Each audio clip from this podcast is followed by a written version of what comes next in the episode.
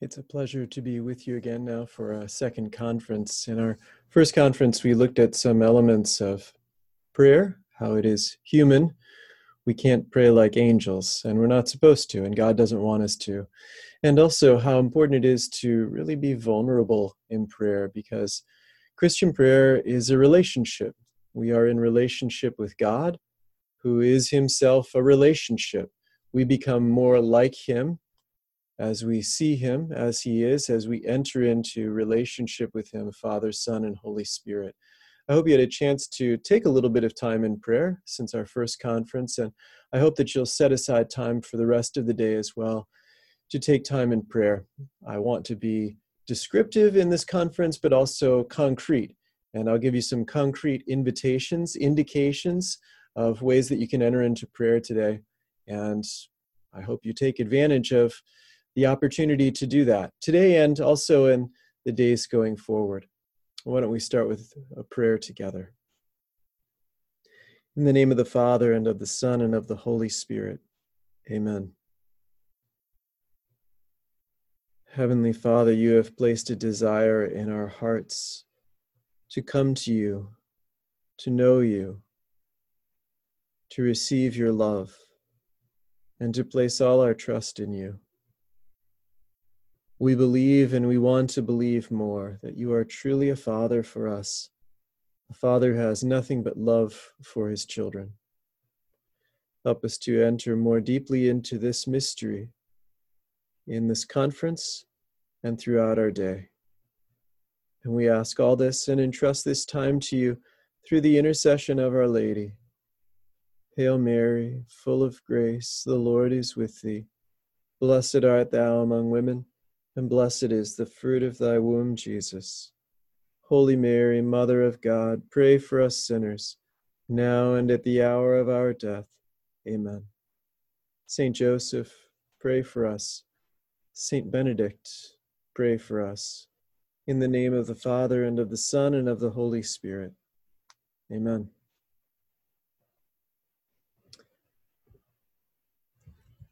I want to share again some slides with you. These are some quotations from the book that I wrote with Father Tom Acklin on personal prayer, a guide for sharing the Father's love, and hopefully a guide for receiving the Father's love, rather. And I hope that the slides and the and the prayer are helpful for you.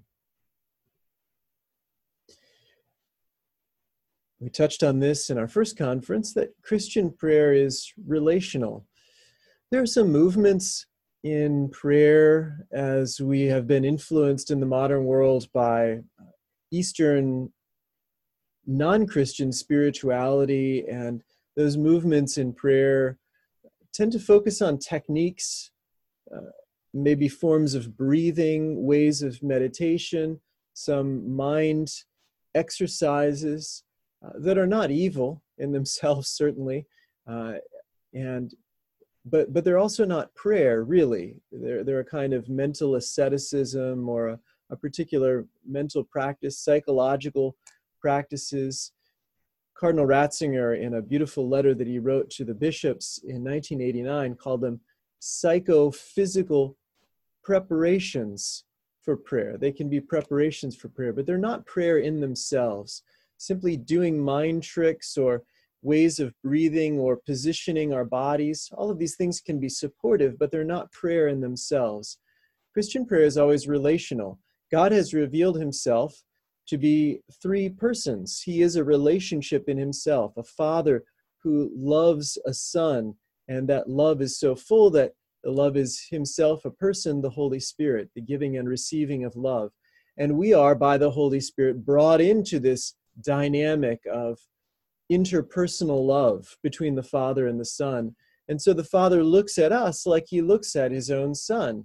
And so we are drawn into a relationship. Christian prayer is always relational. And that means that we can use the analogy of human relationships to derive a great deal of insight about prayer, about Christian prayer. A relationship is going to go through different phases because we're we're growing. Now, God is not growing, but he's of course moving from glory to glory And we are certainly growing, growing in our maturity, growing in our mental capacity, maybe losing our mental capacity, maybe uh, different ways of that we're learning more things, that we're uh, growing in faith. So our, our person is changing, so our relationship is necessarily also going to develop. We can think of relationships also as, as being something natural. We're, we're actually really good at relationships in a general sense because we don't actually understand what life is like without relationships. We can't really comprehend what it's like to not be in relationship. We're always in relationship with quite a number of people, a few people very intensely. And we can think about what makes those relationships go deeper. Can you use techniques for a relationship? Well, to a certain extent. There's a, the book How to Win Friends and Influence People well, certainly there are ways that you can introduce yourself. There are ways you can give a card have a handshake. There are certain rituals that we have wrapped around relationships and that's a fine thing. If a relationship were reduced to a ritual it would be quite empty. And we feel that when we feel like the object of a ritual only and not treated as a person we feel that when we feel that someone is manipulating us like a charlatan in order to extract something from us, that's not a relationship. That's being objectified. And when we treat God like that, He also feels that.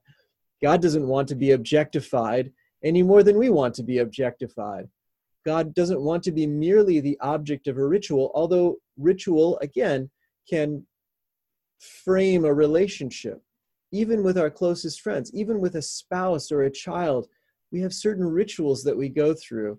My father was a, a Navy captain and would sometimes go away for periods of time as he was out at sea in one of his submarines. And when he came home, there was a little bit of a ritual. Maybe he had a little gift for us from Hong Kong, or maybe he had a, certainly an embrace as we saw each other and our, our faces lit up with joy and we ran to embrace each other. Uh, it's not merely a ritual, it's filled with authentic affection and love. But we go through this, this process. So relationships can be wrapped in ritual, but they have to be filled out with something interpersonal, something sincere and authentic. Prayer is the same way we need ritual. Ritual as a way of orienting our bodies towards the Lord. So we go into the chapel and we drop down on one knee as we genuflect before the Blessed Sacrament to acknowledge that He is God. Probably all of us, once or twice, have done that without really thinking about what we're doing. Maybe we're thinking about something completely different.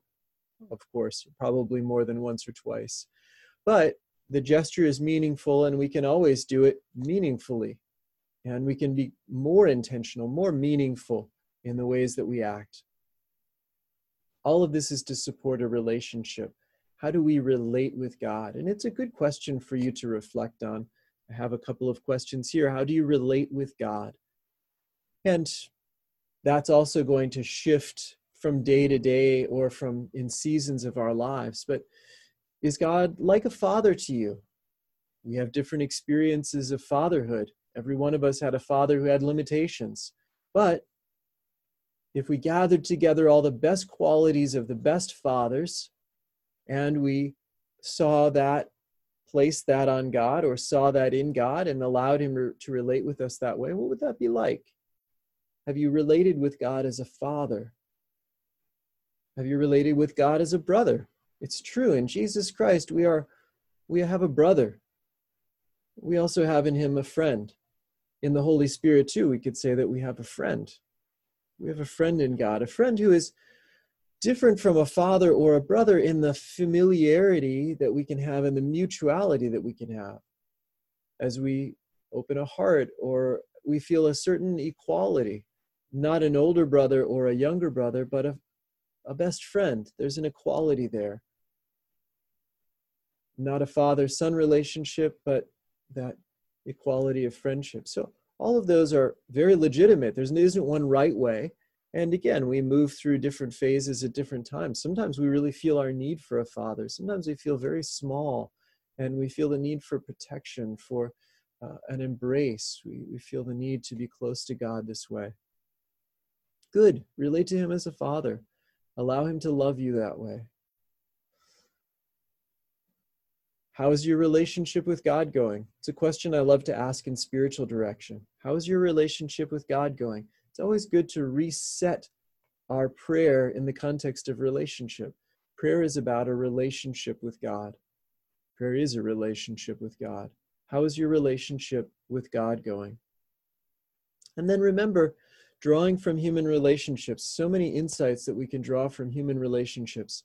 They require time, vulnerability, consistency, and love. Otherwise, like plants without water, they wither away and die. But when we give it the time, the attention, the consistency, the love that it needs, they grow, they thrive, they blossom. There's those fruits of the Holy Spirit that emerge from our relationship with God. This uh, image is the prodigal son who comes home. It's part of our relationship with God. Mercy, receiving his mercy, knowing that we need that mercy.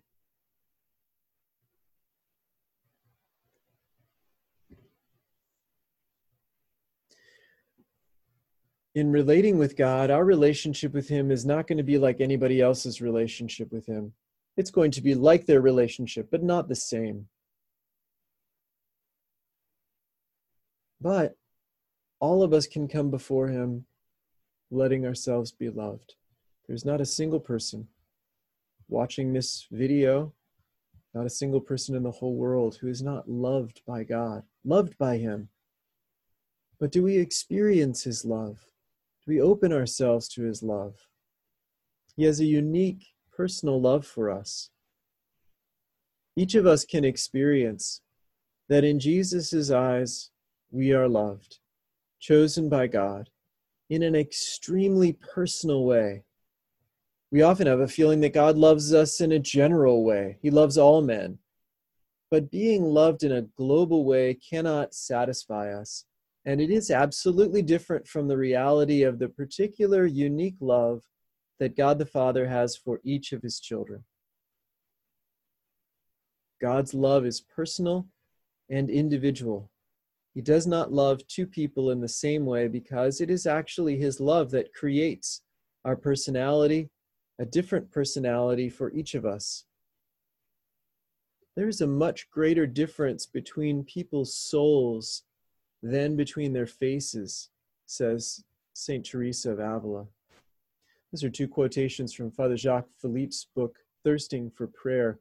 I'll say anything you want to read from Father Jacques Philippe, you won't be disappointed. Really, he has such beautiful books. I, I can't recommend them highly enough. If you want more stimulation, uh, read his, uh, his books on uh, all of his books. Just fantastic. But as he says here, we often say things like God loves us. And that sounds very general. He's sort of looking over us and, you know, what are their needs and, and uh, something to, to give them. But God really loves us. He loves each of us in a very personal way. He looks into our eyes, He gazes into our hearts, He sees us for who we are, and his love is continually creating us. We are really products of the love of God. We are the fruitfulness of God's love. It's his love that that burst forth. He was already complete in himself. God didn't need us. It's his love that brought us forth, and it's his love that set us free. It's his love that makes it possible for us even to reject him, that we have the free choice to follow him, to listen to him, to ignore him, or to reject him. He gives us that freedom out of love for us because he knows that we can't be like him unless he gives us that freedom, unless he takes the risk that we could reject him. And he's willing to take that risk. Such a beautiful gift. So take advantage of, of God's love. Take advantage of the opportunity to pray and place yourself before the love of God. St. John Paul II, in his Theology of the Body, pointed out that originally, in the beginning, Genesis uh, chapter 2, we see Adam was created alone. Before Eve was brought forth from his side, there was a single human being. And that signifies each one of us that before we existed in relationship with another human being, we existed in relationship with God alone. And that's what St. John Paul II calls original solitude. He saw in original solitude that each one of us is created in a unique, exclusive, and unrepeatable relationship with God. Unique, exclusive, and unrepeatable relationship with God. There's no one else who has a relationship with God like you do, like I do. Unique. It's exclusive. There's there's nobody else that gets in there. Nobody else understands fully my relationship with God. Now it overflows and I can share it with with people. I share it with my loved ones and that's a great thing. But ultimately there is a me and God quality. He has that kind of personal attention. I know people who have grown up in families with a lot of children, and especially some of the children later on, feel like they never get private time, personal time, one on one time, exclusive time with their parents. And uh, we can all have that feeling at different times when we're part of a larger group. I know as a monk in a monastery with 150 monks, uh, it's hard to get personal time with the with the abbot of the monastery, as an example. So we're all craving that personal time, that one on one time, that exclusive time. God has that time for you.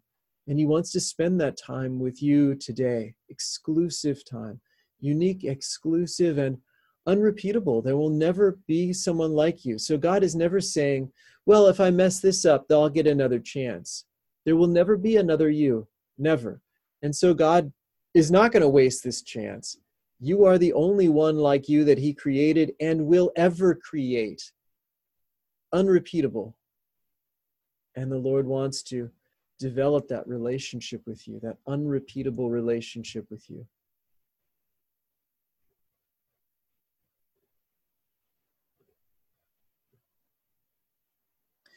So, how do we enter more deeply into prayer? We got to take the risk got to take the risk to go deeper. Relationships only deepen when each person takes the risk to open up more interior and vulnerable areas of the heart to the other and to receive the other's vulnerability with loving attention. Take the risk. What can you say to God? How can you show him your heart today? Sometimes we make excuses. Oh, he knows everything. He doesn't need me to tell him. Oh, yes, he does. Oh, yes, he does. He needs you to tell him. He won't steal that from you, he won't steal that opportunity from you. He knows everything in a certain sense, but he doesn't know how you say it. He doesn't he can't hear it from you unless you share it with him. And so that's what we do in prayer. We find those vulnerable areas of the heart. Vulnerable areas have to do with personal things, things that people don't ordinarily see, your private thoughts, your private feelings, share those with God. Maybe tell him about your longing for him. Maybe tell him about your fears. Tell him about what you want out of today, why you're taking this time aside in prayer, what you're hoping for. Maybe tell him about your failures. Things that we tend to hide are good things to bring out in prayer. Bring those out before him. The hidden parts of your heart. When you take that risk, and even the risk that you'll show him something that's ugly that he doesn't want to see. Well, in fact he wants to see all of us. He wants to love all of us. He wants to redeem all of us. And so we don't have to be afraid that we're going to show him something that's going to finally turn him off or that's going to drive him away. God isn't driven away. God wants to know us and he wants to love us and receive us so we can share our hearts with him. He takes the risk. A relationship only deepens if each person takes the risk. God has taken the risk. That's what we see on the cross. That's what we see in the Eucharist. God taking the risk to become so vulnerable, to really expose his heart to us. He opens up everything to us. He really opens up everything to us. God takes the risk. So let us try to be vulnerable before Him today with that loving attention.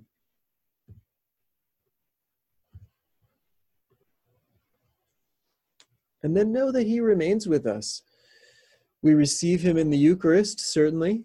We know that without a doubt. We receive Him totally all of him, not just part of him, all of him. He gives everything to us in the Eucharist, his whole person, body, blood, soul, and divinity. All of Jesus is there, not just a toe or a fingernail or something. All of Jesus is there, all of his heart, all of his love, all of his person, his whole body, his whole soul, his whole divinity, his whole humanity.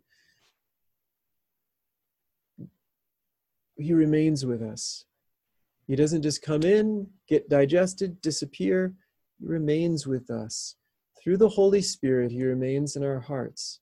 We realize we are never really apart from each other because one who is beloved is always in our hearts and on our minds, always a point of reference for us. But many Christians merely imagine He is around somewhere, that He cares in some way, that He loves us somehow but then God remains implicit in our lives and never really becomes explicitly, concretely personal to us. He never becomes real to us. So we have to let him become real to us. Let him be close to you. Imagine exactly where he is, right right here. Imagine what it feels like to have your hand on his shoulder or or right here in front of you. Uh, imagine him right here in front of you. Make it concrete. He isn't just sort of around somewhere like the like the, the mist in the air. God's not he isn't mist. He's a person. Concrete. Make it concrete. Let yourself look into his eyes. Let yourself be seen by him. What what does it feel like when he looks into your eyes? Open your heart to him say i want to show you everything lord i want to give you everything look into my eyes and trust Him without limit. Place your whole life in His hands. Like Saint Joseph with Our Lady and Jesus, this is the death of Saint Joseph, places his whole life into the hands of God. So beautiful.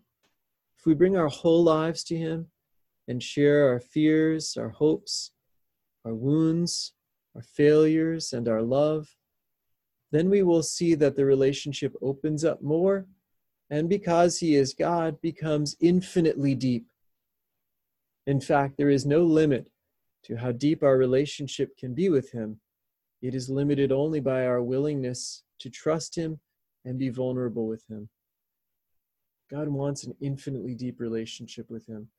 It's our fears, our resistance, the way that we hold back our hearts. That's the only thing that places a barrier.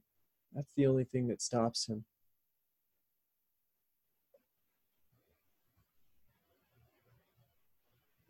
So I've given you already one concrete invitation. The first thing to do is place yourselves before the Lord. And as the sheet described in preparing for an online retreat, setting aside a space, turning off the noisemakers of whatever kind, closing the door, uh, creating a kind of a space that you won't be interrupted in, setting up a, a picture It's one of the reasons I like to include some images in these slides so you can have a few visual images floating around. We certainly can use visu visual images, but uh, also a, a, picture in a concrete way. You can uh, see behind me here, I have a number of pictures. That's uh, my little prayer corner here with the uh, Jesus in uh, the Divine Bridegroom and also St. Joseph and Our Lady there. Little candle that you can set up. And that gives you a focus you can just put your attention on him allow the picture also to to speak to you and just really imagine he's right there with you he's with you wherever whenever you call on his name he's with you and he's alive in you through baptism and through his presence his loving presence. So imagine him there. Imagine him listening to you. Sit down with him. Talk with him. Open your heart to him. Let it be very real. And then just a simple a simple way to proceed keep turning your heart to him. Just that gesture of turning your heart to him, turning back to him. You're there for a little bit and you get a little bit distracted and you start thinking about other things and what else you have to do today, what's going to happen tomorrow, where the whether you turn the stove off, you know, whatever it is. you get a little distracted, turn back. To, now, if you need to turn the stove off, go turn the stove off. But uh, just turn back to Him. Just turn your heart back to Him. Remember that He's there. That's where the candle, the icon, the image of Him can really help to focus, focus your attention. Um, you can return to that. Just return to Him. When we are actually living in relationship with someone, we move in and out of attention to that person, refocusing each time we relate actively within the relationship. Fundamentally, prayer is a matter of turning to God over and over again. The most important thing is just to return our focus to God as an act of prayer and ultimately as an act of love. We do it as an act of prayer by recognizing we have a relationship with Him as a real other person, and then by actually entering more, ever more deeply into that relationship. So,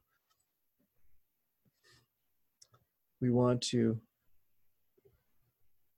just realized I didn't share that screen with you.